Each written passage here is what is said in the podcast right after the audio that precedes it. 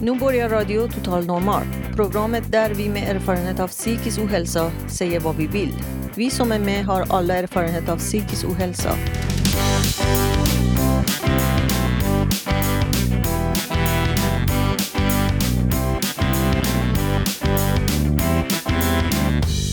Du lyssnar på Radio TotalNormal, hundra en komma ett megahertz. Totalt normalt.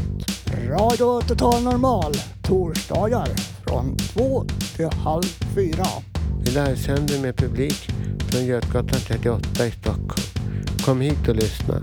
Här är alla röster lika värda.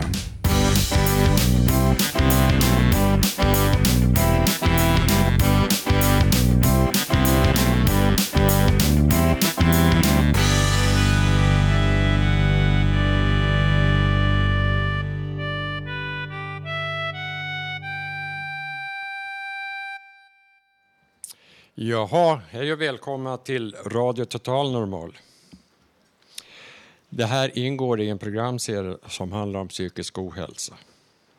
I våras gjorde jag en längre intervju med riksdagsledamöter från våra partier. Dessa ligger nu på vår hemsida så det går bra att titta där. Idag har vi inbjudit samtliga partier förutom Sverigedemokraterna till en debattsändning här på Fountain House i Stockholm, Götgatan trettioåtta. Ja, hej, och jag heter Kallas L åtta och vi kommer att informera om statistik från Försäkringskassan angående psykisk ohälsa och då är psykisk sjukdom, vilket är en skillnad. Detta är vårt underlag till vår debatt här idag. Vi kommer att samla mellan två och halv fyra. Och vi kommer att göra små uppehåll med livemusik med artister från Fountain House.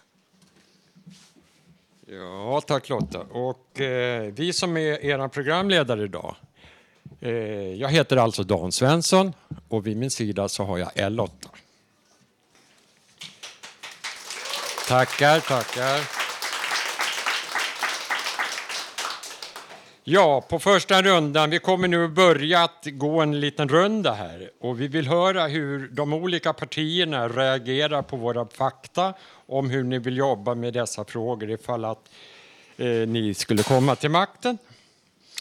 Och jag ska läsa upp de här fakta som ligger till grunden för när vi går den här rundan.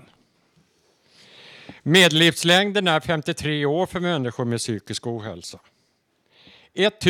femtonhundra människor begår självmord varje år och det här ökar ju, och jag kan bara nämna det att ifrån januari så har det ökat med hundra personer, alltså upp i sextonhundra, så det går alldeles åt fel håll. Mm.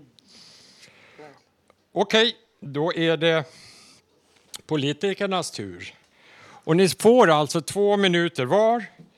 Och vi går en runda och hör hur de olika partierna reagerar. Sen, sen vill jag bara tillägga att enligt Försäkringskassan så är cirka trettiosju procent av eh, sjukskrivningar på grund av psykisk ohälsa. De är alltså sjukskrivna från ett arbete. Det motsvarar ungefär femtioen tusen människor i det här landet.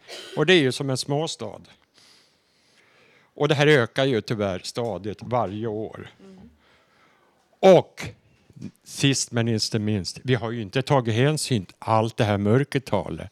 Då man har ont överallt, men man har inte psykisk ohälsa. Man har ont i ryggen och man har ont i huvudet. Man har alla, alla jävla fel. Va? Men som sagt var, och då går vi en runda och lyssnar grann. Och vi kan börja med förslagsvis... F I S representant. Du får presentera er själva här nu. Ja, jag heter Bonnie Spetze och jag är kandidat för eh, landstinget för F I eh, Storstockholm.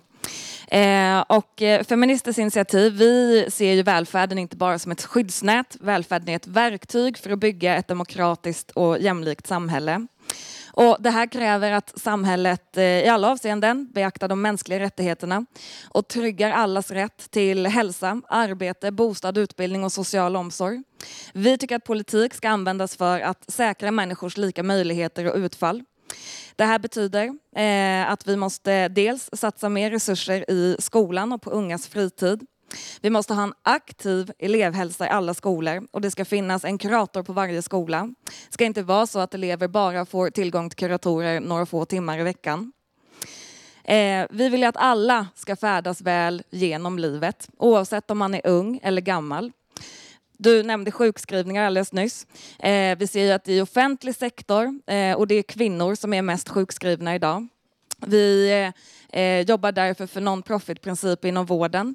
Eh, vi jobbar för sex timmars arbetsdag. Det är väldigt hög arbetsbelastning och mycket stress som är en del av anledningarna till de här sjukskrivningarna.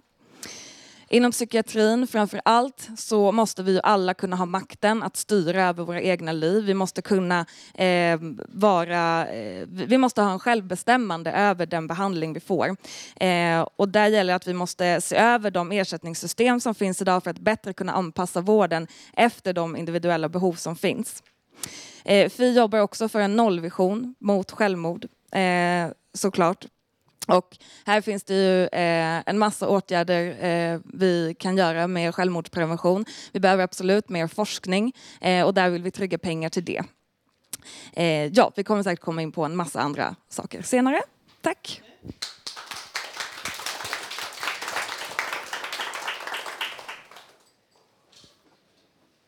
Ja, då var det, har det blivit min tur. Jag heter Meri Wasberg och jag är socialdemokratisk riksdagsledamot och jobbar med frågor inom ramen för, social, för socialutskottet i riksdagen. Ehm, fick jag lite schyssta mikrofoninstruktioner också inför att jag ska prata så att ni hör ordentligt. Jag skulle säga att först och främst när det gäller de fakta som, som redovisas så är de ju, de är tyvärr inte nya och okända. Och det är precis det som också faktiskt är orsaken till att vi har sagt från Socialdemokraterna att vi behöver ha en långsiktig nationell strategi med tydliga mål både på kort och lång sikt när det gäller psykiatrin. Det fanns skäl till att vi tog initiativ till den stora psykiatriutredningen redan tjugohundratre. Och den, vissa delar av det har sedan fallit ut så att säga, men det finns fortfarande väldigt mycket kvar att göra och psykiatrin är ett eftersatt område inom sjukvården, det vet vi. Eh, när det gäller det här med nationell strategi så handlar det både om att stärka skolhälsovården, att stärka eh, vårdpersonalens kunnande, den så kallade första linjen psykiatri. Eh, det handlar också om att se till att det finns olika typer av behandlingsmetoder att efterfråga och att det inte är det ensidiga fokuset som har varit nu när det gäller K B T är det som ska vara förhärskande utan det kan vara olika saker som funkar bra för olika personer. Det måste alltså finnas ett mycket bättre individuellt stöd för, för att eh, för att komma till rätta med psykisk ohälsa och psykisk sjukdom faktiskt. Jag menar, vi har ju alla någon form av psykisk hälsa och alla vill vi må så bra som möjligt och då måste vi kunna bli mötta där vi är. Eh, vi vill också att det ska finnas eh, bättre, bättre möjlighet till att tillvarata erfarenheter från patienter eller brukare eh, när vi pratar om att utveckla sjukvården inom psykiatrin. Det är några av de axplock skulle jag säga som faktiskt måste ingå i en nationell långsiktig strategi. För att psykiatrin lider faktiskt skulle jag säga utav att det är allt för mycket som är projektorienterat och allt för lite långsiktighet.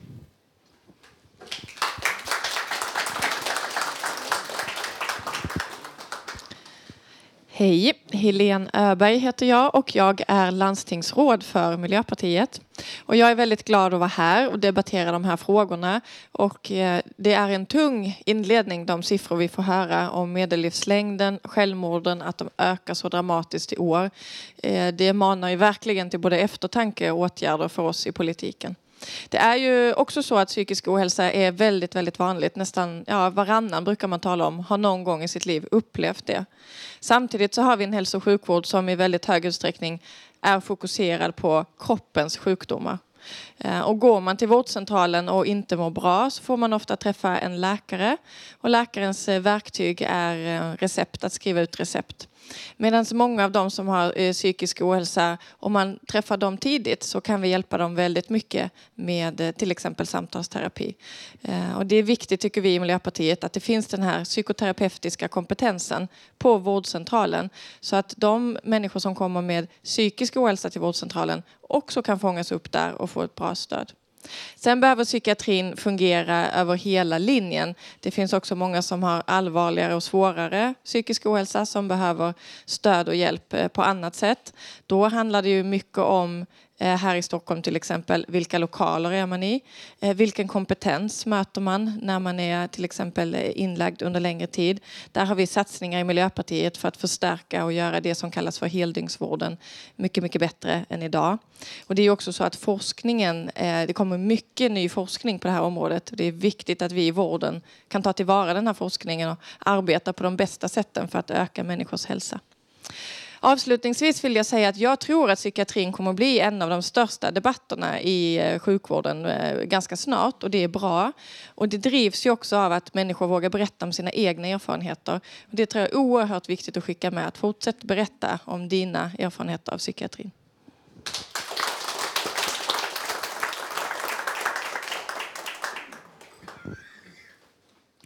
Ja, och jag heter då Birgitta Sevefjord, jag kommer från Vänsterpartiet och jag är landstingspolitiker. Jag skulle vilja ha, ta ett litet annat grepp och säga så här att ojämlikhet skördar människoliv. Och vi lever i ett samhälle som blir allt mer ojämlikt.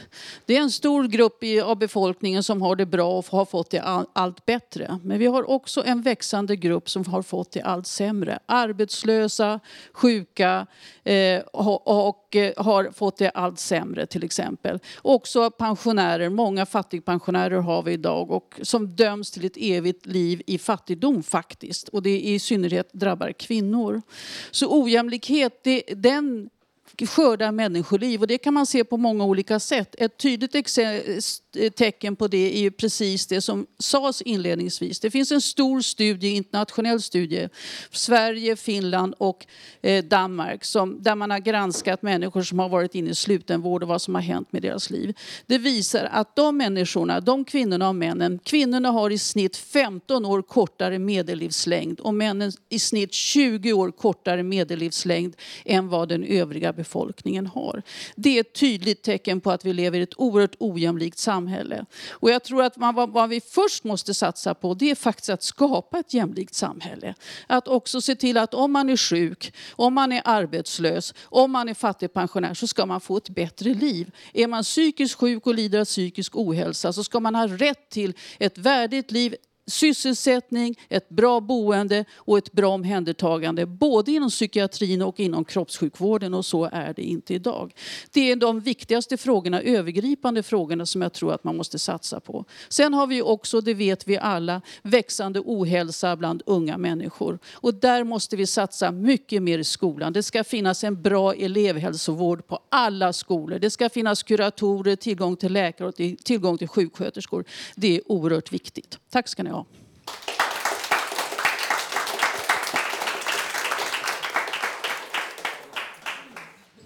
Tack så jättemycket. Desirée Pethrus heter jag och är riksdagsledamot för Kristdemokraterna sedan tjugohundrasex. Har tidigare suttit i kommun och landsting och jag har också en bakgrund, jobbat som kurator inom missbruksvården för kvinnliga missbrukare men också jobbat tjugo år med rehabilitering av långtidssjuka. Så att jag kommer i kontakt med många, många personer som har ett, ett stort behov av stöd från samhället på olika sätt.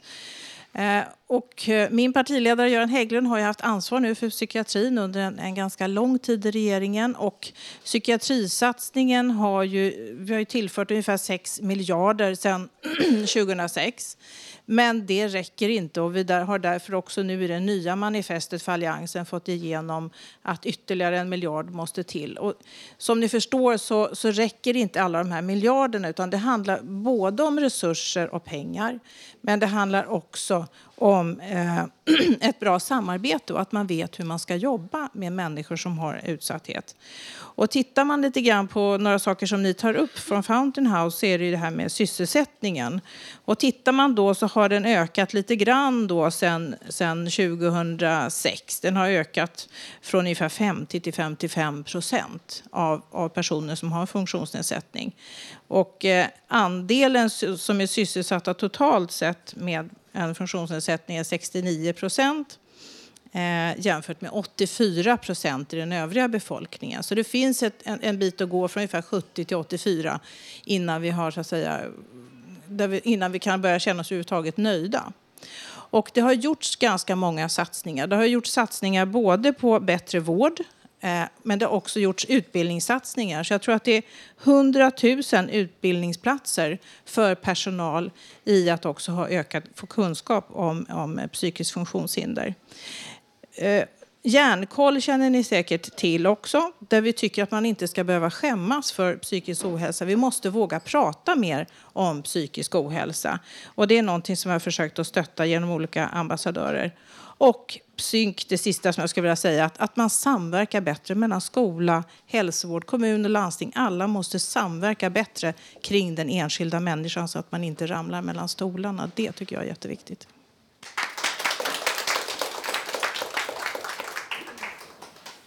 Ja, jag heter Nina Wallin och jag är riksdagskandidat och kandiderar även till landstinget för Centerpartiet. Och jag vill börja med att tacka för möjligheten att komma hit idag och prata om psykisk ohälsa. Jag hade också förmånen att vara en av de som intervjuades i våras kring de här viktiga frågorna. Centerpartiet poängterar att det här handlar om hela människan. Vi hörde inledningsvis att programledaren också nämnde de fysiska besvären, alltså somatiska. Och det här hör ju samman. Och Centerpartiet vill att man på mycket tidigare stadium gör och ser sambandet mellan somatiska symptom, alltså fysiska smärtor, obehag, hinder och också ser sambandet mellan psykisk ohälsa. Vidare är det också viktigt att lyfta här att när vi pratar om annan ohälsa, när vi pratar om kroppen, då har vi väldigt indelade ämnen. Men här nu när vi pratar om psykisk ohälsa så är det som att det är ett område. Och det är ju så oerhört olika och drabbar människor väldigt olika och kräver också olika insatser. Det jag vill lyfta främst är preventivt och väldigt tidigt, alltså i skolan. I Centerpartiet så vill vi givetvis att det ska finnas kuratorer, paraskolor, men också att det finns en kunskap hos lärarna att se de tidiga tecknen. Och att man har en nära kontakt med sina elever, med föräldrarna, för att också kunna stötta de elever som är i större behov. Och här finns ju också de insatserna som gäller mobbning, diskriminering och hur vi behandlar varandra. Och där faktiskt eleverna själva kan göra mycket. Som på den skolan där min dotter går. Där har de satt upp stora klistermärken ifrån just i det här fallet Friends. Och där det står, så här kan du göra vid skolstarten. Prata med någon ny som du aldrig har pratat med och fråga hur känns det att börja skolan idag. Varför jag lyfter det här det är också därför att psykisk ohälsa handlar om ett politiskt ansvar givetvis. Att det finns nog med resurser, att de sätts in på rätt platser. Men också det individuella ansvaret där du och jag gör skillnad. Tack.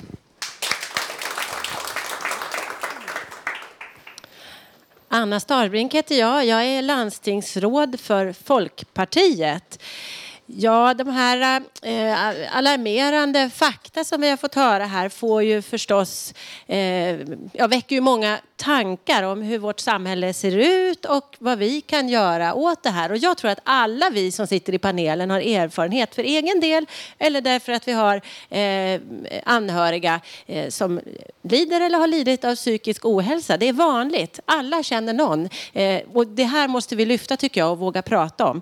Eh, och Jag tror att vi måste jobba på många olika sätt. Men att bekämpa fördomar är en sån sak. Och det tror jag man gör väldigt väl genom att prata om detta. Att det här är ingenting som vi ska dölja på något sätt.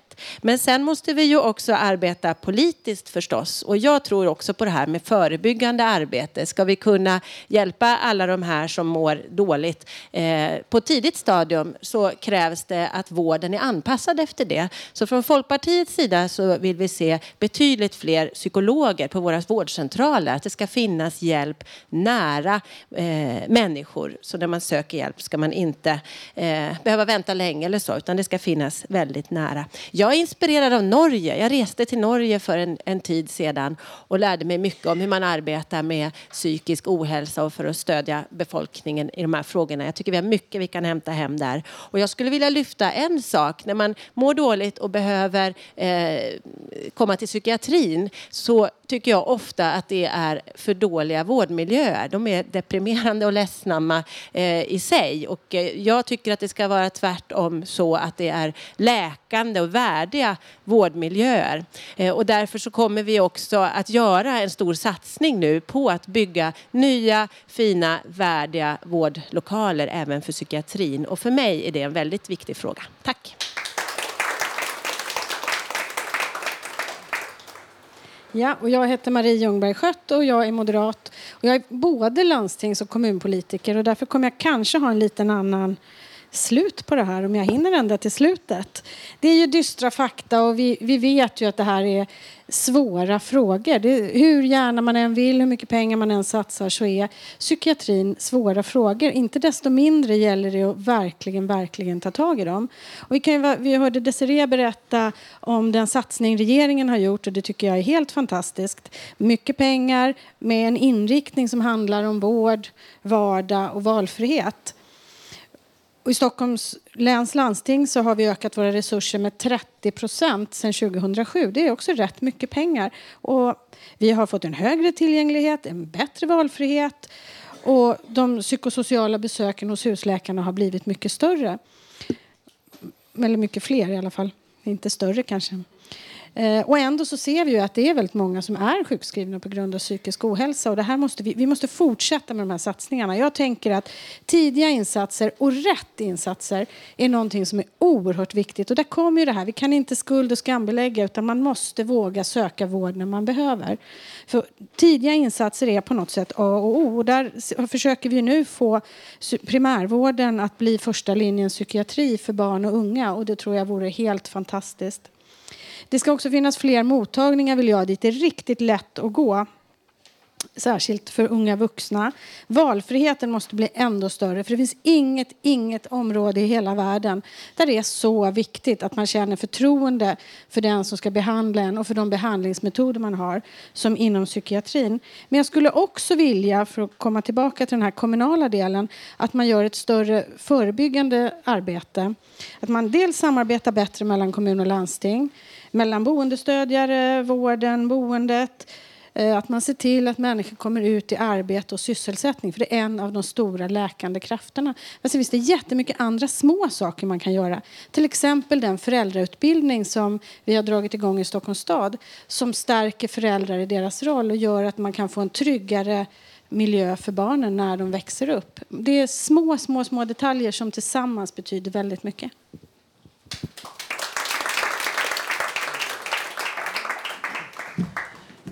Ja, tack så jättemycket för alla era presentationer, vad ni vill göra. Och om man då ska kanske göra en liten sammanfattning, så kan man ju då fråga sig, är det så att vi vill satsa på barnen för att vi inte vill ha dagens vuxna? Som vuxna här idag vill vi nog inte att våra barn ska bli. Det här är en debatt som kommer fortsätta efter att det är dags för lite musik. Så då kör vi igång med killarna som kommer här. Och det är då Laika, den döda hunden, och Sankta Wanda med låten Tänd ett ljus.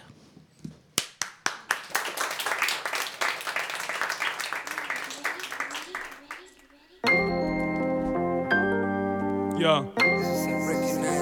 And like a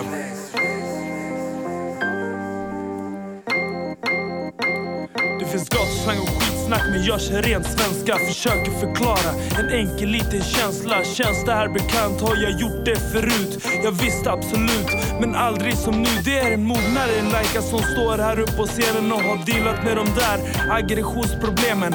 Enkelt förklarat med rim på ett beat. Det har tagit sin tid att ta sig ända hit. Ända sen morsan köpte T L K:s skiva. Det var tider då brorsan lärde mig att skriva. Flyttade till H V B genom ett rättssystem. Tog mig i kragen, nu står jag på egna ben. Inte helt stadigt, men min familj backar. Ni ska veta att jag har era tackar. Ni finns alltid där genom ångest och besvär. Och tack för att ni alltid lyser upp min värld. Tänd ett ljus i mitt hjärta. Tänd det. Släpp allt hat, släpp allt smärta. Släpp det. Väll ut dina vingar. Våga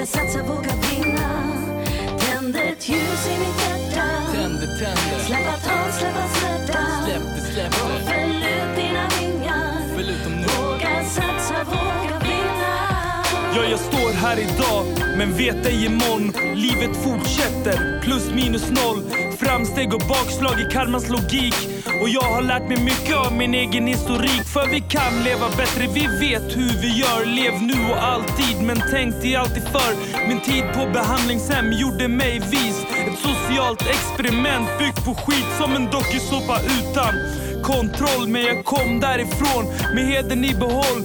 Reinkarnation, jag fördes åter till livet. På många sätt bättre, ja, jag tog det för givet. Och jag hade tur om man jämför med andra. En chans att utvecklas och fortsätta vandra mot livets glada dagar när allting väl vänder. Och jag kommer försöka ta med mina vänner. Tänd ett ljus i mitt hjärta. Tänd det. Släpp allt håll, släpp allt smärta. Släpp det. Väll ut dina vingar. Våga satsa, våga vinna. Tänd ett ljus i mitt hjärta. Tänd det, tänd det. Släpp allt hårt, släpp allt smärta. Släpp, släpp det. Och fäll ut dina vingar. Våga satsa, våga vinna. Ja, det finns så många saker jag vill göra med livet, men min energi tar slut och tiden rinner förbi en om. Min tid kommer, det är bara en fråga om när. Och jag kan aldrig någonsin sluta med det här. För en vacker stor dag kommer jag att klättra högst, hoppa längst, springa snabbast. En drömmen är min tröst, att kanske en dag få slippa kämpa.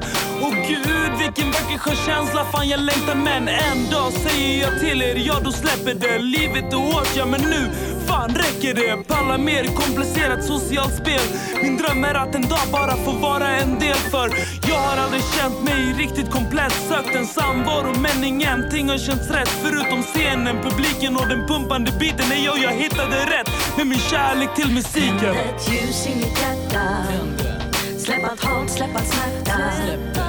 Fäll ut dina vingar. Våga satsa, våga vinna. Tänd ett ljus i mitt hjärta. Släpp allt hårt, släpp allt smärta. Och fäll ut dina vingar. Våga satsa, våga vinna. Min vän, min vän, min vän. Igen, igen. Min vän, min vän, min vän, min vän. Igen, igen. Tänd ett ljus i mitt hjärta. Släpp allt hårt, släpp allt smärta. Fäll ut dina vingar. Våga satsa, våga vinna. Tänd ett ljus i mitt hjärta. Släpp allt hårt, släpp allt smärta. Och fäll ut dina vingar. Våga satsa, våga vinna.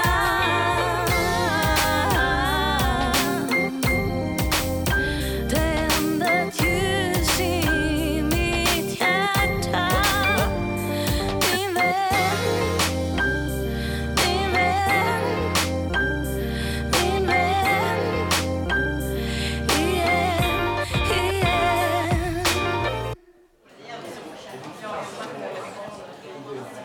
Ja, tackar för denna fina låt som vi nu hörde.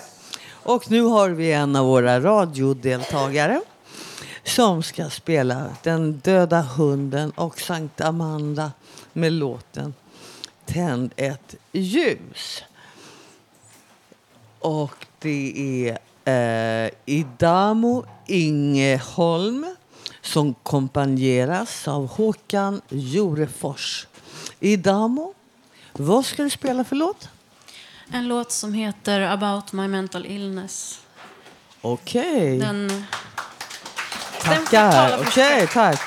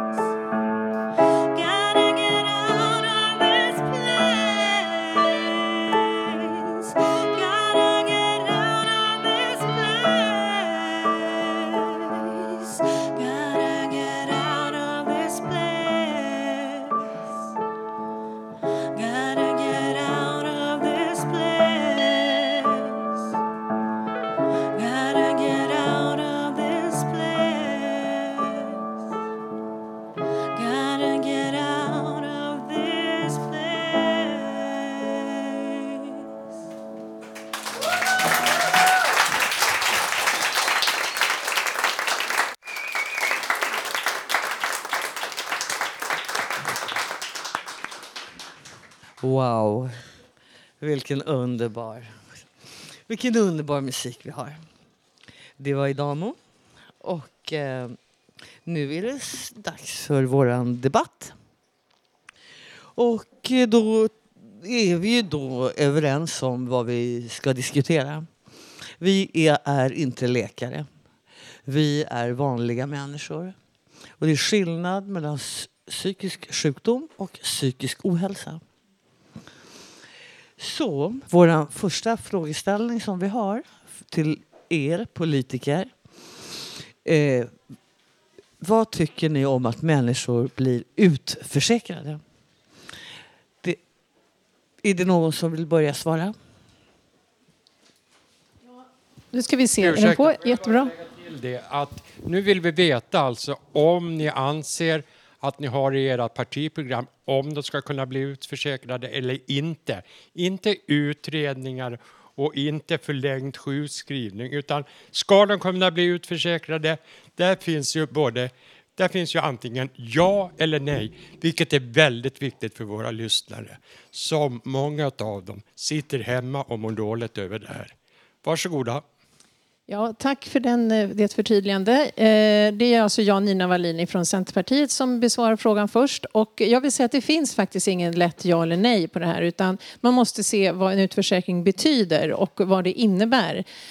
Centerpartiet menar att varje människa ska kunna utföra ett arbete utifrån sina egna förutsättningar, alltså på toppen av sin egen förmåga. Och då handlar det ju inte om om man ska bli utförsäkrad eller inte, utan det handlar om vilken arbetsmarknad man kommer till. Och vi anser att arbetsmarknaden ska vara utformad med flexibilitet och att arbetsgivaren faktiskt är skyldig att utforma arbetsuppgifter där inte stressen uppstår och där man får en meningsfull arbetsuppgift som man faktiskt kan hantera utifrån sin egen situation. Meri Wasberg från Socialdemokraterna. Jag vill också ge ett litet kort svar på det där. Och vår uppfattning är att det inte är rimligt att människor ska riskera utförsäkring. Det är självklart så att fokus ska vara på rehabilitering i den mån som det är möjligt. Att se till att vi pratar om att ha en human och en värdig arbetsmarknad, självklart. Men utförsäkring, bara det ordet gör ju att människor mår dåligt. Så att nej till utförsäkringar. Jaha, då kan vi ta en nästa. Ja, replik. Ja, men det är just det. Vilken värdering sätter vi ordet? Om vi använder ordet utförsäkra, då betyder det att man utesluts från något. Vad vi menar är att givetvis ska man inte utförsäkra människor som inte har en möjlighet att klara sig på arbetsmarknaden. Men det är ju arbetsmarknaden som det är fel på då. För många människor har möjlighet att faktiskt utföra ett arbete. Och då handlar det inte om att bli utförsäkrad, utan det handlar om att bli inkluderad. Ja, jag måste tolka det här att vi har fått ett någorlunda svar från Centern. Man vill inte alltså att folk, man vill att folk ska kunna bli utförsäkrade. Den saken är klar. Det var annat vi hörde från Socialdemokraterna. Nästa, varsågod. Ja, Birgitta från Vänsterpartiet. Självklart så ska man inte kunna bli utförsäkrad om man är sjuk. Är man sjuk så är man sjuk. Och då kan man ju inte säga att ja, men det är dags för dig att börja jobba. Utan vi vet ju att ungefär nittio tusen människor har blivit utförsäkrade sedan tjugohundraåtta. sexton tusen av dem har bara försvunnit ut ur systemet. Vi vet inte alls hur de försörjer sig. Det är självklart att ett sådant system kan vi inte ha. Är man sjuk så är man sjuk och då ska man vara försäkrad. Jaha, då får vi tacka för det. Nästa. Anna Starbrink, Folkpartiet här. Varsågod. Ja, den som är sjuk ska naturligtvis få eh, sjukpenning och eh, ersättning för det. Men problemet som det har varit tidigare är ju att alldeles på tok för många människor har ställts utanför arbetsmarknaden. Har inte räknats som en resurs i vårt samhälle. Så jag vill lägga kraften på att skapa en arbetsmarknad som gör utrymme för många mer människor. Då behövs det rehabilitering. Det behövs en flexiblare möjlighet att få arbete. Stödformer som gör att arbetsgivaren känner att jo, men den här personen vill jag satsa på, den här personen vill jag anställa, och även om det är en person som är skör på något sätt eller eh, kanske är frånvarande ibland, så ska man våga göra det. Och det finns en modell för det eh, i Danmark som vi vill importera hit. Det kallas för flexjobb. Folkpartiet. Nästa. Tack Tack så mycket. Helene Öberg i Miljöpartiet. Ingen blir ju frisk av att man tar bort ens försörjning, utan det är ju tvärtom. Och det skapas heller inte några nya jobb för att man försäkrar ut människor.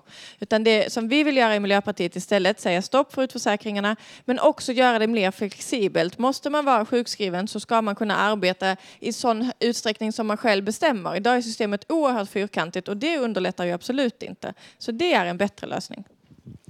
Ja, kanske Moderaterna hade något synpunkt? Ja, alltså, vi vill ju ha ett samhälle där alla människor behövs. Där alla människor kan arbeta efter sin egen förmåga.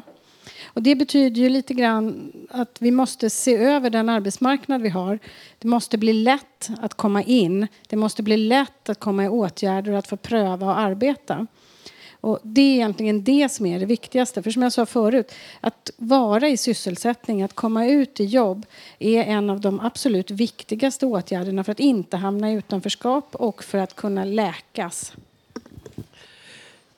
Tack. Är det något mer parti? Det är du, Fi. Kommer här nu, tack. Ja, precis. Från Feministers initiativ. Ehm, absolut, man ska kunna komma ut i ett jobb. Men det ska också vara ett jobb som man själv anser är meningsfullt. Den arbetslinje som drivs idag handlar om arbete för arbetets egen skull. Och eh, det, det får inte människor att må bra. Det är snarare motsatt effekt. Man ska absolut inte kunna bli utförsäkrad.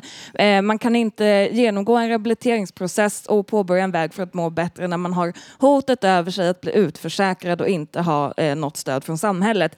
Och F I jobbar även för en eh, ny, enhetlig och samlad socialförsäkring. Eh, det är jättesnårigt idag med alla olika människor man ska gå till och alla olika instanser. Vi måste samla socialförsäkringarna eh, så att de blir mer flexibla, och att utgångspunkten i socialförsäkringar ska ju vara varje människas behov av stöd och utveckling, och på så sätt så ser vi en helhet, och på så sätt kan individen ta sig fram till sitt mål. Ja. Och nu är det du if- från, ifrån Desirée Pethrus, Kristdemokraterna. Ja, tack. Tack så mycket. Okay.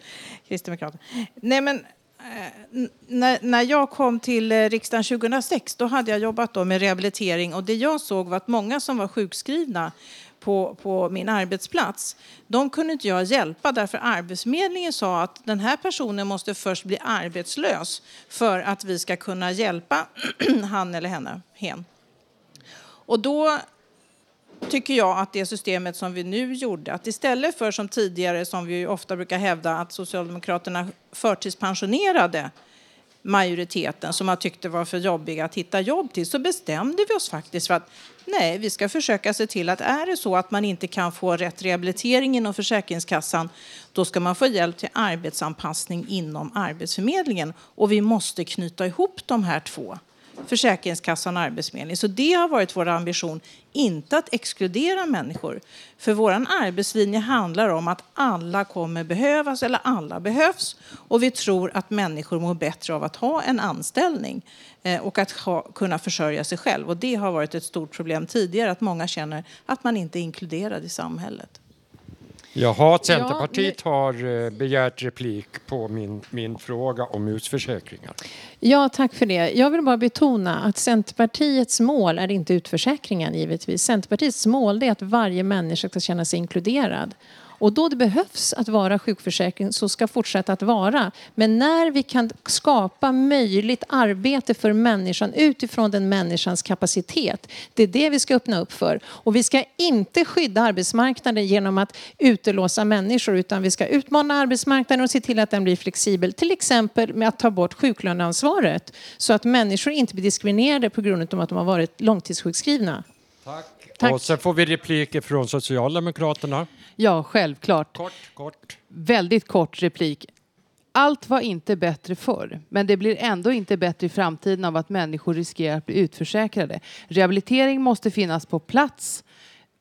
Arbetslivet, visst, det behöver göra saker där. Men att människor i avvaktan på att man faktiskt hittar ett arbete som passar en, att man då riskerar att bli utförsäkrad, det är inte rimligt. Jaha, då ska vi gå vidare. Det är bara att konstatera det att Alliansen har inte det här med, med utförsäkringar. De vill alltså att det ska kunna funka. Men, men däremot... Ja, tack för... Tack, Tack så hemskt mycket. En jättestor applåd för alla partier. Tackar. Och då vill vi ju då komma vidare. Den som har blivit utförsäkrad, som inte har sjukpenning, som inte har trygghet, som inte har någonting mer än en tiggare på gatan, som inte är med i Försäkringskassan. Vi har ingen religion i det här landet. Vi har Försäkringskassan. Åh, tack kära Försäkringskassan.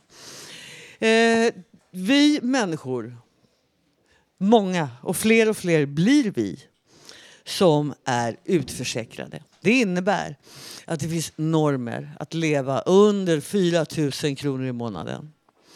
Man är tvungen att arbeta för en dryg hundralapp om dagen. Och det kan man tycka är slaveri. Och om man då jämför med det som vi kallar för slaveri i Sverige. Om man plockar bär i Norrland, då tjänar man hundra kronor i timmen efter skatt. Det är alltså åttahundra kronor om dagen, typ. Och man har betalat skatt. Man är med i samhället. Men den som är utförsäkrad betalar inte skatt, är inte med i samhället. Det är det vi vill veta. Vi som är utförsäkrade. Vart ska vi ta vägen? Ja, sen så har, sen så har vi en annan fråga här också. Vad anser partierna om det här med psykiatrin? Fungerar den bra? Fungerar den bra idag? Eller vill den förändra någonting som gör att det blir bättre? Eh, är det någon som vill börja? Jaha. Ja, Nina Wallin från Centerpartiet. Jag vill börja med psykiatrin. Eh, Centerpartiet gläds ändå åt att psykiatrin har utvecklats och sedan tjugotolv har mer ett patientfokus och patientinriktad vård. Men vi anser att insynen måste bli ännu bättre. Vi minns alla när en mycket modig kvinna gick ut och berättade om sina erfarenheter inom psykiatrin för ett par år sedan.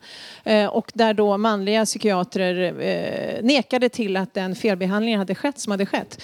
Centerpartiet vill att du ska ha mer makt över ditt eget liv, och det betyder också att när du är inne i psykiatrin, då ska du också ha rätt att påverka din egen vård. Ytterst viktigt.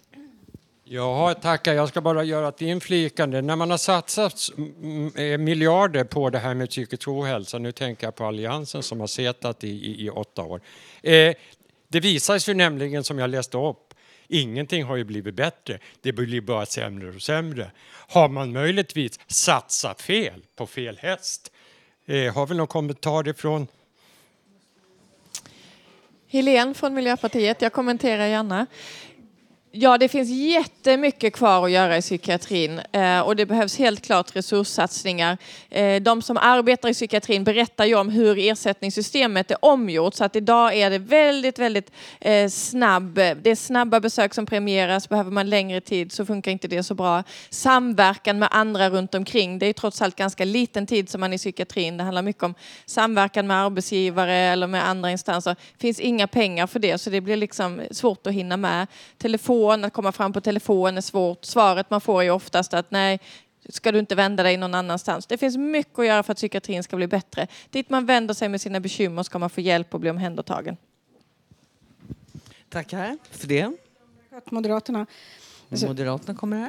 Det har ju faktiskt blivit oerhört mycket bättre. Det finns ju äntligen en valfrihet. När jag började som politiker i landstinget för många år sedan, då var psykiatrin inrutad i små sektorer där man hörde till sin sektor, hade ingen möjlighet att få byta, gillade man inte sin läkare fanns det inte en chans.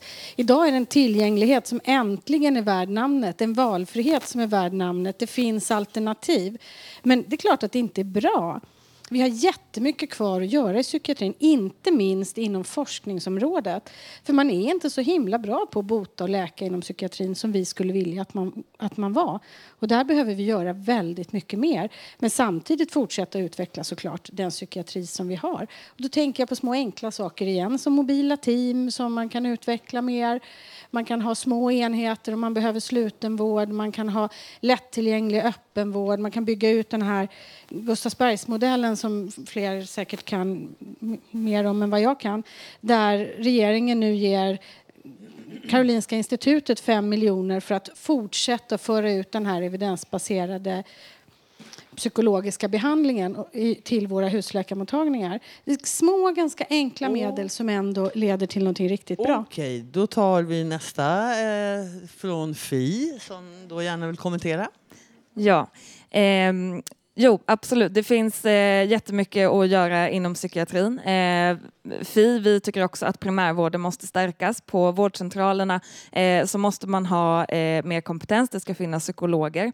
Eh, vi måste också liksom se att eh, den kompetens som finns inom psykiatrin gäller alla. Eh, vi måste ha, höja kompetensen för eh, H B T Q-personer som idag är en väldigt bortsedd grupp. Eh, Du nämnde det här med försörjning och så. Där vill jag igen säga eh, det här med samlad socialförsäkring. Vi måste se till att a-kassa, sjukförsäkring och försörjningsstöd samverkar så att man inte hamnar mellan några stolar. Okej, tack för det. Och då har vi nästa parti. Och då har vi eh, Folkpartiet, Folkpartiet, Anna Starbrink här. här. Ja, det är klart att det finns eh, mycket att göra i psykiatrin. Och mycket har också blivit bättre. Inte minst har resurserna ökat kraftigt. Men jag skulle vilja slå ett slag för betydelsen av mera forskning på det här området. Vi har ju startat Centrum för psykiatriforskning och det är oerhört viktigt att vi får fortsätta att öka kunskapen om hur man ska arbeta med eh, psykisk ohälsa och psykisk sjukdom. I Stockholm satsar vi på det vi kallar framtidens hälso- och sjukvård. Det är en oerhört stor, eh, ja, både en investering i, i, i nya miljöer och nya sjukhus och så, men det är också nya arbetssätt. Och att lyfta in psykiatrin eh, och, och göra det till en del av, av hela människans vård, för den ska vara lika viktig som vården av kroppen. Okej, tack för det. Då tar vi då, det är det Vänsterpartiet här som kommer. Ja, om vi på den här rödgröna sidan får majoritet i valet så kommer ju ingen att kunna utförsäkras när man är sjuk. Så där kommer det ske en snabb förändring eftersom vi alla fyra partier tycker så. Så då, då behöver vi inte ha det som du beskrev inledningsvis, att man inte har några pengar och behöver, måste tigga för sin försörjning.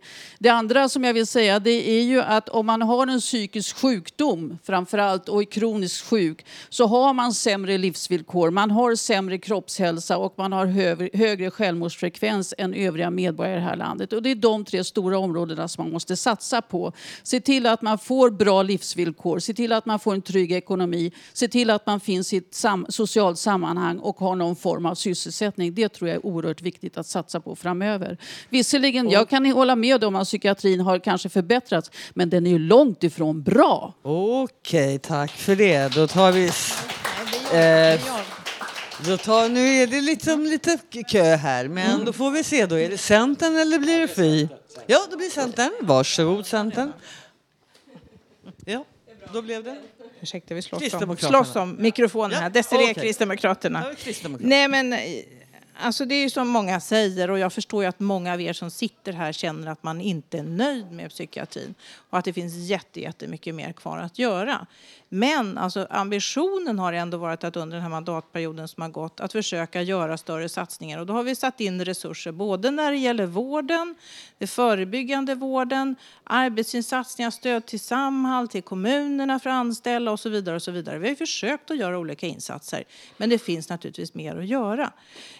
Och fokuset nu under nästkommande period kommer vara att fortsätta att förebygga med Tack. barn och unga, med elevvård, men också med att öka sysselsättningen och stödet till att, att fler ska kunna komma i jobb för en egen försörjning. Okej, då tackar vi för det och så kommer F I.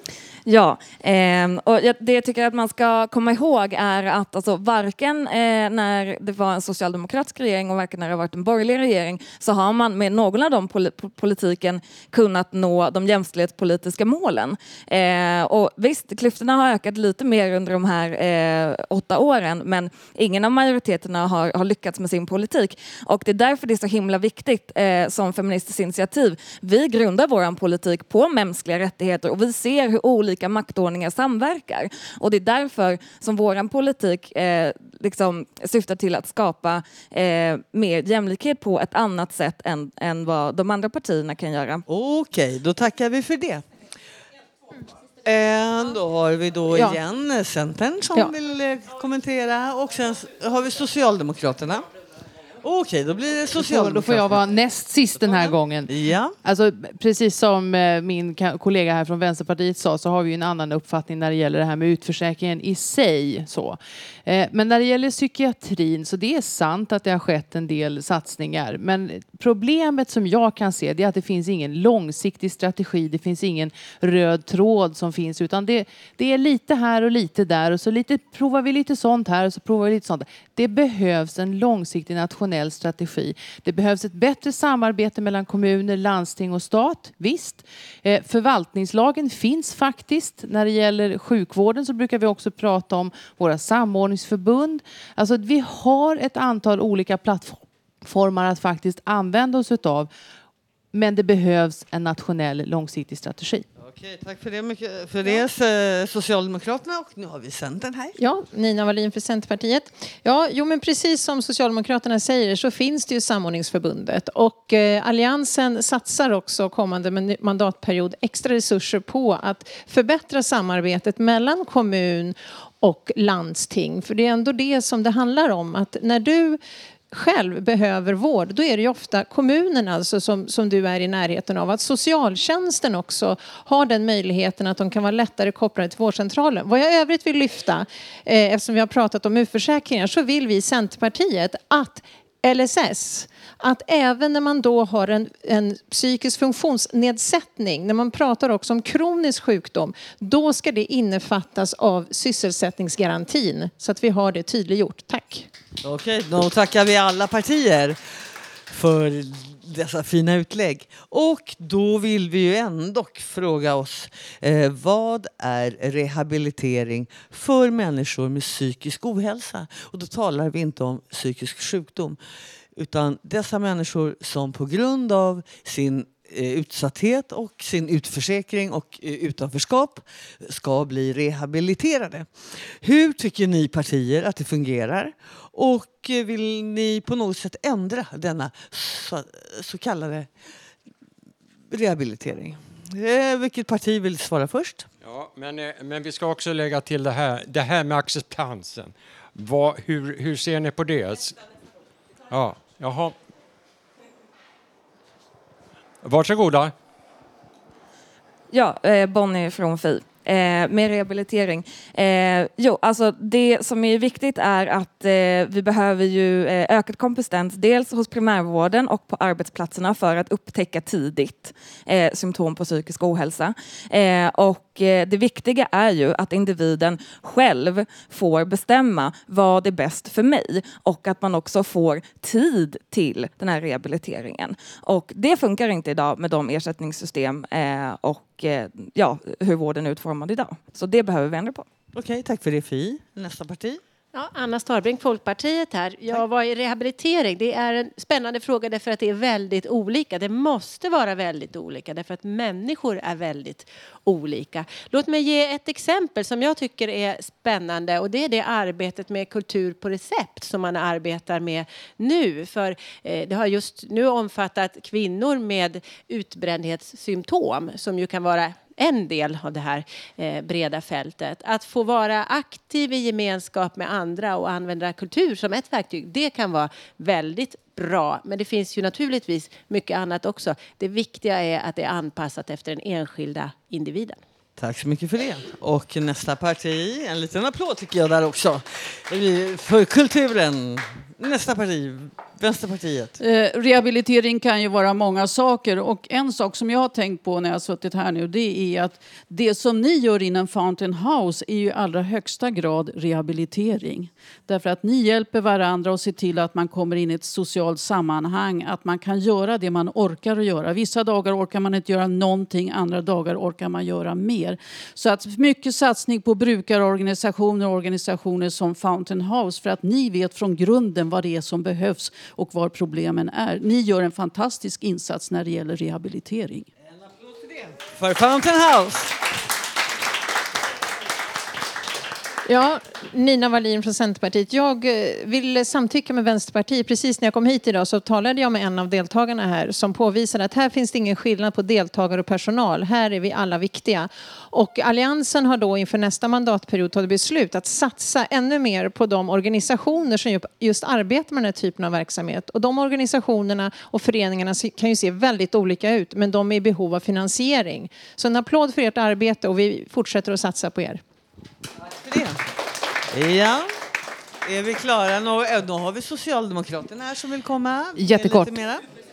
Ja, jag ska säga så här. Ja. Rehabilitering måste naturligtvis ske utifrån ett individuellt perspektiv. Men det är också viktigt att faktiskt våga ge stöd till till exempel hela familjen. Mm. För en familj där någon eller några faktiskt drabbas av psykisk ohälsa eller psykisk sjukdom. Det är faktiskt inte bara en, ett problem eller en, en uppgift för den enskilde. Utan hela familjen kan faktiskt behöva ha hjälp och stöd. Och det är också en form av rehabilitering. Tack för det.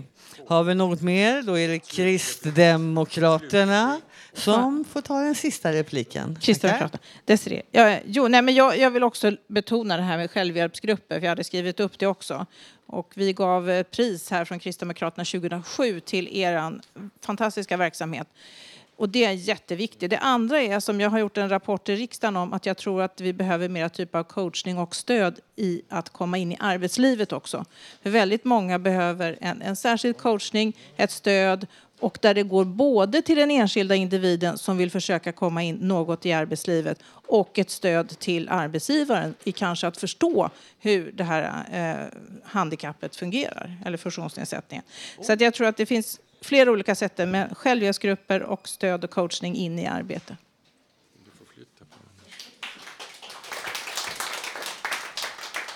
Jaha, därmed vill jag tacka våra politiker som har deltagit. Och det har varit en väldigt spännande och intressant debatt. Jag hoppas att våra lyssnare har fått lite med sig. Eh, vi ska få höra en, eh, lite musik här ska vi få höra. Och eh, sen, så, sen så har vi lite frågor ifrån vår publik. Eh, har vi någon fråga från... Eh, nu, nu ska vi höra en låt ja, av en av våra radiodeltagare, Tropical, med låten doktor Music. Varsågod.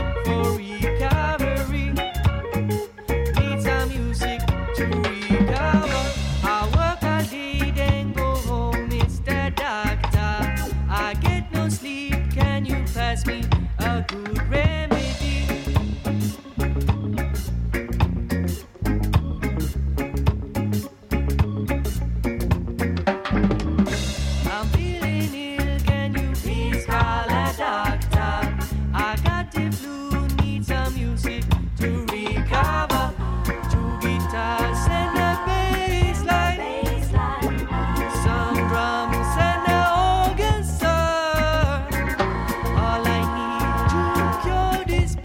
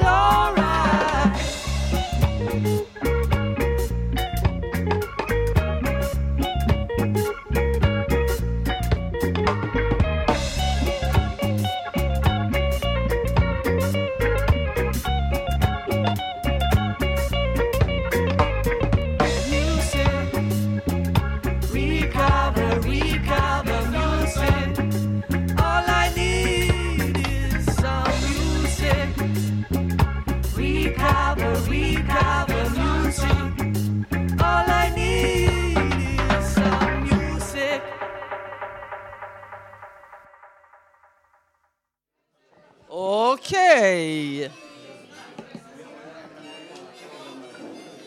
Tog mina papper vägarna. Okej. Okay. Då vill vi här på Fountain House, som vi kan få lite tystnad kanske, att presentera eh, våra fina musikanter här från Fountain House. Och det är, du kanske kan berätta, ni kanske kan presentera er själva här. Varsågod. Hej. Hej. Håkan heter jag. Håkan, du vet. Hej. Håkan. Ja. Eh, du är gitarrist. Ja, det kan man säga. Och skrivit låten. Exakt. Exakt. En varm sommardag skrev jag mm. en regnlåt. Okej. Okay. Ja. Okej, okay. Och så din andra kompis här som spelar munspel och gitarr. Jajamän, uh, Alvik heter jag. Jag bistår Håkan här idag. Jättefint. Och jag heter Peter. Okej, okay, hej Peter. Ah, här kommer våra musikanter. Fountain House.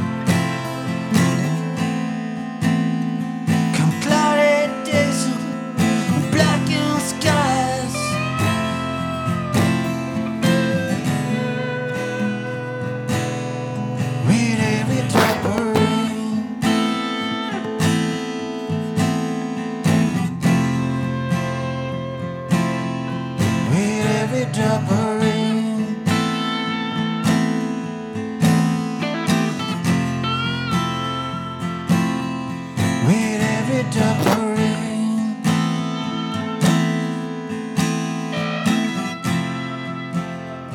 With every drop of rain.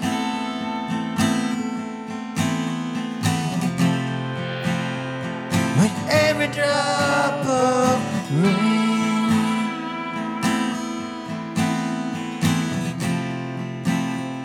With every drop of rain.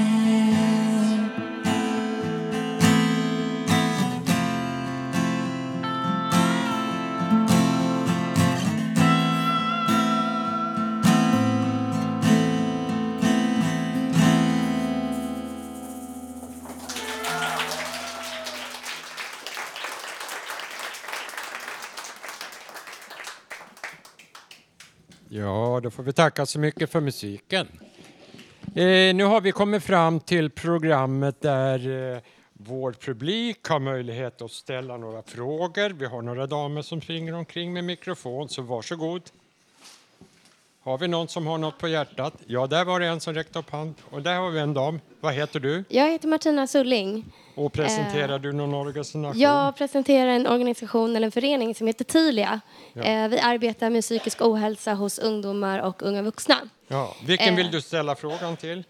Egentligen allihopa, men ja. Den som vill kan ju svara. Eh, dels så vill jag bara ta upp elevhälsan. Diskuteras jättemycket.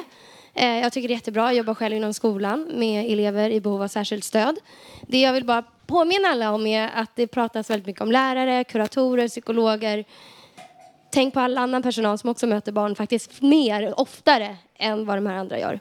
Så jag hoppas ni tar med resursassistenter, vaktmästare, kökspersonal och allt annat. Fritidspedagoger. Min fråga sen är det här med psykiatrin. De vi möter, ungdomar, diskuterar mycket ofta det här att gå från B U P till vuxenpsyk. Det är ett väldigt stort steg däremellan där som kan vara väldigt skrämmande. Och där undrar jag då, hur har ni tänkt att bygga bro, bron mellan de två instanserna? Jaha, då har vi, vem vill svara på den frågan? Ja, varsågod. Helene Öberg, Miljöpartiet. Det är en väldigt bra fråga som du lyfter, och vi har ju sett till exempel i Södertälje har man ju haft ung, en mottagning för unga vuxna, och det tror jag väldigt mycket på, att man skapar enheter där man kan vara mitt emellan så att säga, så att glappet inte blir så stort. Sen finns det ju andra utmaningar också, eftersom man när man är arton år blir myndig och kontakten med anhöriga och så som man också måste titta på. Men det är nog viktigt att man inte Eh, att, den, att man håller fast vid den här kontakten med psykiatrin oavsett vilken gräns man är på, under eller över arton. Jaha, har, du, har vi någon mer som svarar? Ja, varsågod, ja, Anna Starbrink, Folkpartiet. Folkpartiet här. Ja, det är en jätteviktig fråga att det inte får vara någon hög tröskel när man ska vidare i psyki- psykiatrin när man har eh, blivit äldre. Och att jobba gemensamt och ha team tillsammans kan vara en väldigt viktig fråga då. Får jag också lyfta fram en annan sak som är viktig, tror jag, för den här målgruppen, de unga. Eh, och det är ju möjligheten att få hjälp genom internetpsykiatrin som har utvecklats under senare år med väldigt fina resultat. Och där tror jag vi kommer att få se ännu mer bra utveckling framöver. Ja, då har vi... Eh, eh. Då har vi Socialdemokrat- nej, förlåt. Socialdemokraterna, varsågod. Ja, nej, men det är ju så. Det behövs byggas bättre broar mellan, mellan B U P och vuxenpsykiatri. Men som sagt, det finns ett, ett litet hinder och ett litet aber som handlar om just myndighetsgränsen. Eh, och vad det innebär i form av anhörigas möjlighet att kunna hjälpa till. Och det där måste vi titta på. Det är inte helt enkelt att säga ja, vi ska göra sig eller så. Men det behövs definitivt ett bättre samarbete och en bättre brygga över från barn och ungdom till vux. Tack så mycket. Här har vi en medlem i Fountain House som vill ställa någon fråga. Jaså? Så, då var det Nina Wallin från Centerpartiet. Och eh, jag tänkte när ni lyfte eh, Södertälje, jag är ju just från Södertälje. Eh, och det är väldigt viktigt att det finns instanser just för unga. Men där är ju också att man har märkt att tröskeln är lägre, till exempel i tjejjouren. Och där är det viktigt att kommunerna finansierar tjejjourerna väl och att det finns rätt kompetens där. Men regeringen har också gjort, om man tittar på det stora ansvaret ifrån regeringen, så satsar vi på att alla som är i kontakt med psykiatrin, också då B U P, men också socialen, ska ha en individuell plan plan så att man inte tappas mellan stolarna. Men just det här individuella, kanske rädslan också, kan ju oftast tas om hand om om man parallellt också har en bra kontaktperson på tjejjouren. Tackar, tackar. Eh, nu har vi Moderaterna kort, tack. Ja. Tack, Marie här från Moderaterna. Jag ska, jag ska bara instämma kort i det alla säger. Att det är klart att det måste vara jätteenkelt steg mellan B U P och vuxenpsykiatrin. Vi måste dessutom bygga ut andra saker som fungerar för ungdomar. Jag tänker på sådana mottagningar som den på Riddargatan. Lite lätt som ung vuxen att gå. Jag tänker på ungdomsmottagningarna. Men också det som du började med i din fråga. Det här med skolhälsan och... När man frågar barn som har haft en knepig situation som det går bra för, vad det är som har räddat dem i livet, så är det nästan alltid en bra kontakt med någon vuxen som har funnits där och stöttat. Och den ska vi se till att vi använder oss av. Det kan handla om idrottsrörelsen, ideella sektorn, men också skolan och elevhälsan. Tack för det. Och sen så har vi en lite kort replik här från vänstern. Ja, det är klart att det ska vara en mjuk övergång från barn- och ungdomspsykiatrin till vuxenpsykiatrin. Så arton år får inte vara en absolut gräns. Vad borgarna nu gör, vilket jag tycker är bra, det är en av de få saker jag tycker de har gjort bra. Det är att de har öppnat Järva Unga, ett samarbete just mellan B U P, barn- och ungdomspsykiatri, vuxenpsykiatri på Järvafältet. Jag har precis öppnat. Det ska bli spännande att följa vad som händer just med det projektet. Då fick vi höra en stor komplimang. Det var ju trevligt. Nu har vi en av medlemmarna här i Fountain House. Ja. ja, Håkan. Håkan, varsågod. Hej, jag heter Håkan Eriksson och jag har en fråga till samtliga representanter här. Det är eh, min fråga, vad ska ni göra för alla som har olika diagnoser och psykisk ohälsa för att de ska få lika vård och stöd som andra i vårt samhälle i tid. För de lider många gånger här. Och jag vill passa på som medlem tacka politikerna som har insett att vi gör ett bra jobb här på Fountain House. Ja, jag, in, jag instämmer verkligen. Feministers initiativ, varsågod. Ja, eh, hur ska vi se till att alla får eh, lika vård? Jo, vi måste se till att vården är flexibel, att man får den tid man behöver eh, och att det finns en bred kompetens hos vårdgivarna. Men ja, framförallt jag vill understryka, man ska själv vara med och bestämma över den vård man får så att det blir bra för en själv.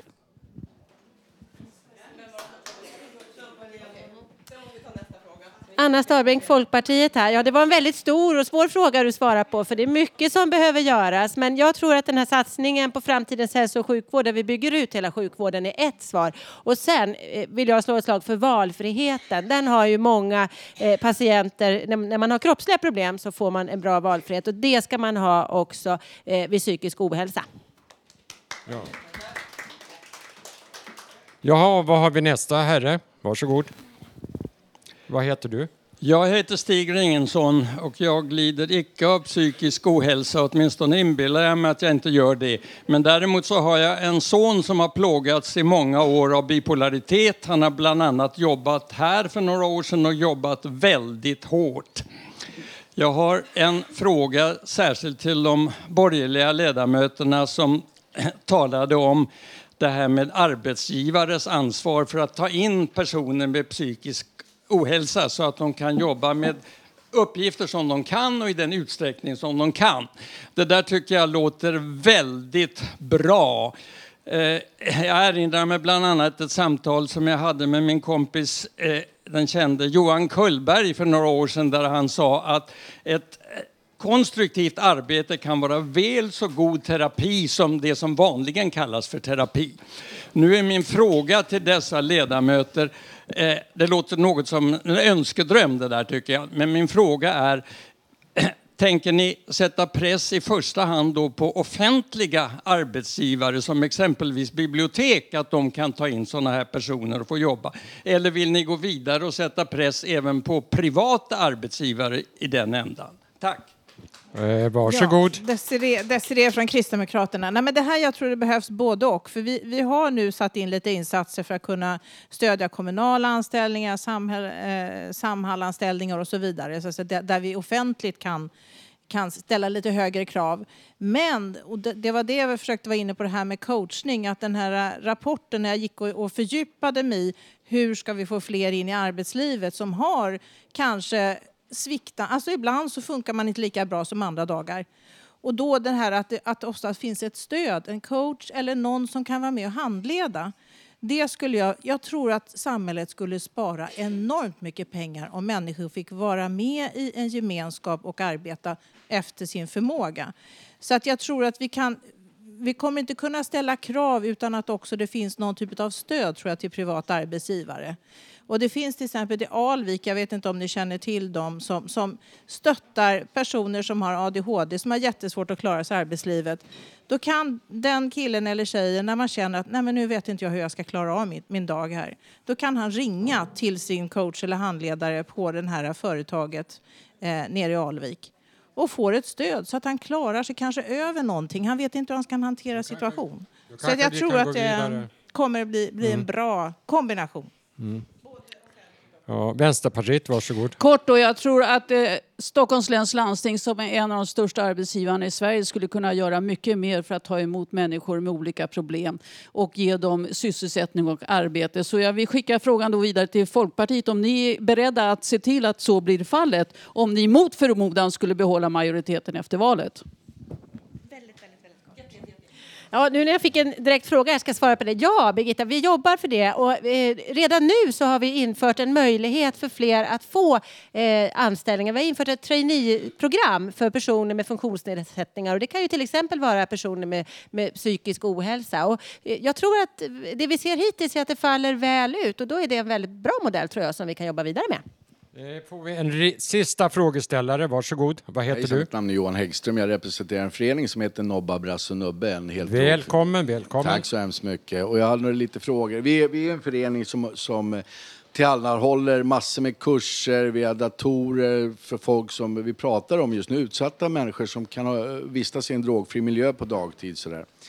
Men min fråga är väl lite grann att... Eh, Jag tänkte på det här med, ni var inne tidigare på de här självhjälpsgrupperna. Det kan väl kanske vara svårt att veta hur många procent av psykisk ohälsa som kan spåras till, till missbruk helt enkelt. Men jag tänkte att de här gamla hedliga, den gamla hedliga Minnesota tolvstegsmodellen och skicka folk på behandlingshem. Numera så är det ju nästan bara substitutionsdroger. Och jag vill nog rikta min, min fråga till de borgerliga i det här fallet. Att, eh, hur ser ni på tolvstegsbehandlingen som växer över hela världen? Vi är massor med, jag är själv en A-medlem och, och, och vi växer över hela världen. Eh, hur ser ni på det? Varsågod. Ja, jag vill, tack för frågan. Jag vill börja med att titta på kopplingen här mellan missbruk och eh, psykisk ohälsa. Och, eh, ja, från Centerpartiet, Nina Wallin, så alla hör det. Eh, det är väldigt viktigt att se att man tidigt får en diagnos också. För i många fall så sker det ju en självmedicinering. Då, då människan använder sig av olika typer av narkotika för att kunna ha någorlunda dräglig tillvaro. Eh, är det då, då är det väldigt viktigt att till exempel som bipolär, som mannen här tidigare nämnde sin son, att man tidigt får den diagnosen. Då riskerar man mindre att komma in i ett missbruk. Nu ska jag svara också på tolvstegsprogrammet. Eh, från Centerpartiet så har vi inget stämmobeslut på att det ska införas i alla landsting och så vidare. Men vi har heller ingen åsikt om emot. Jag själv har god erfarenhet i min nära omkrets om detta.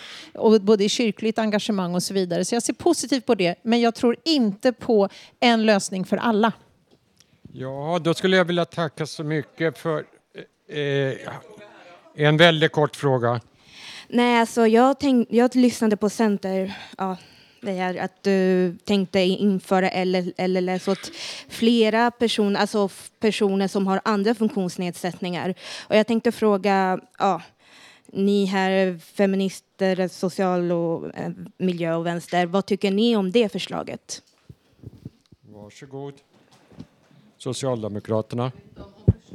Det som handlade om L S S. L S S-en. Det är ett stämmobeslut från Centerpartiet att inkludera Det är ett stämmobeslut från tjugohundratretton från Centerpartiet att även inkludera då psykisk funktionsnedsättning mm. i L S S. Ja, det borde inte vara något större problem i och för sig faktiskt. För jag menar, det är ju en fråga om att kunna diagnostisera. Men jag är inte så säker på att L S S nödvändigtvis är lösningen på alla, alla problem. Ehm. Faktiskt. Och särskilt kanske inte när vi pratar om faktiskt arbetslivet. För jag kan tycka att eh, det var en väldigt relevant fråga som kom förut om huruvida man ska kunna sätta press på både offentliga arbetsgivare och privata arbetsgivare att ta emot människor med psykiska funktionsnedsättningar, kanske man ska säga då.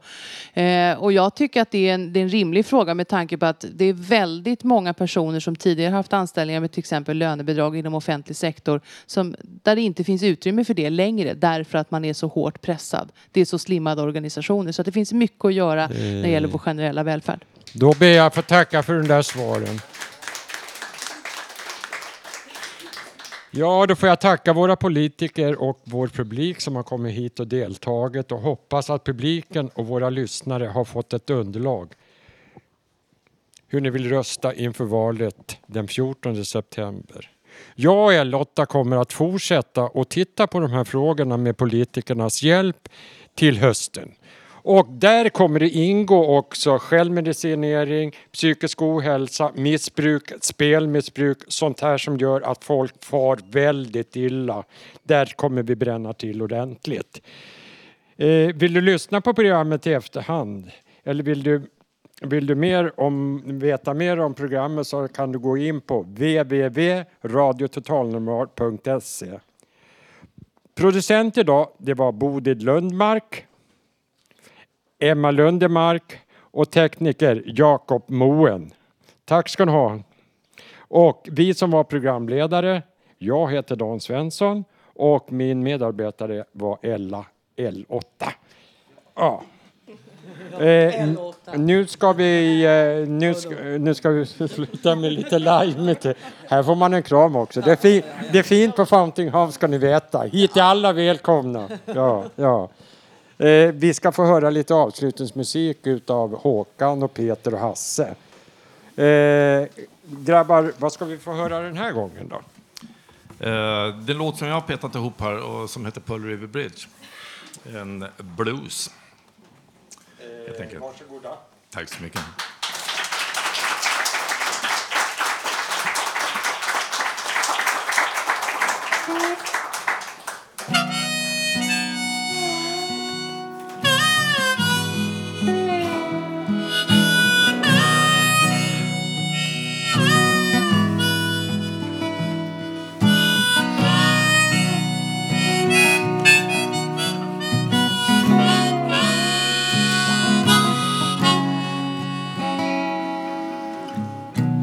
Waiting for the steam train, come up running.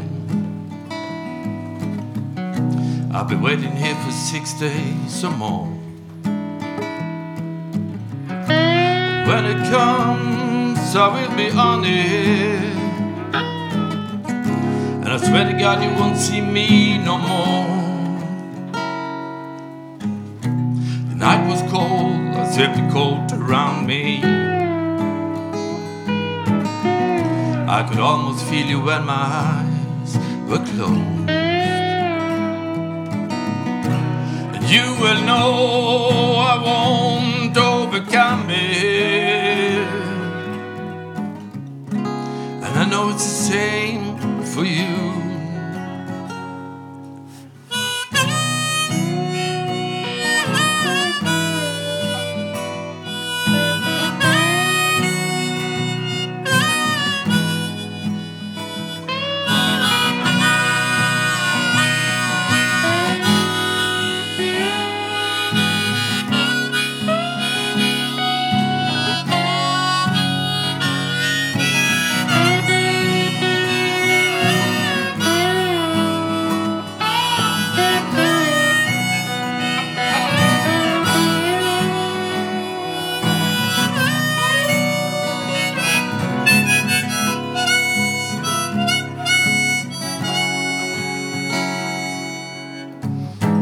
Why is it so hard to take? But should it be so difficult? Go separate ways. Well, I don't know.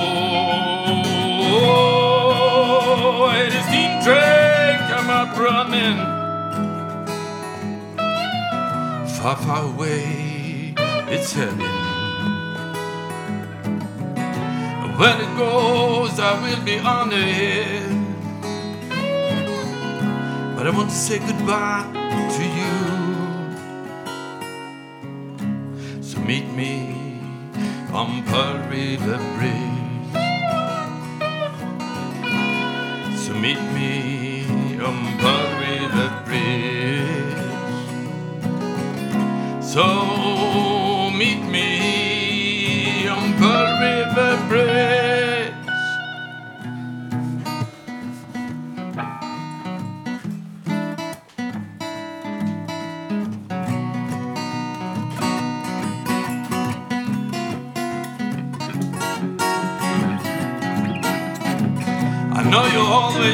Me well, but now it's time to say farewell. I just need to be on the move. So this is it, I better leave. Cause when I left, you will be free, and you won't see me anymore.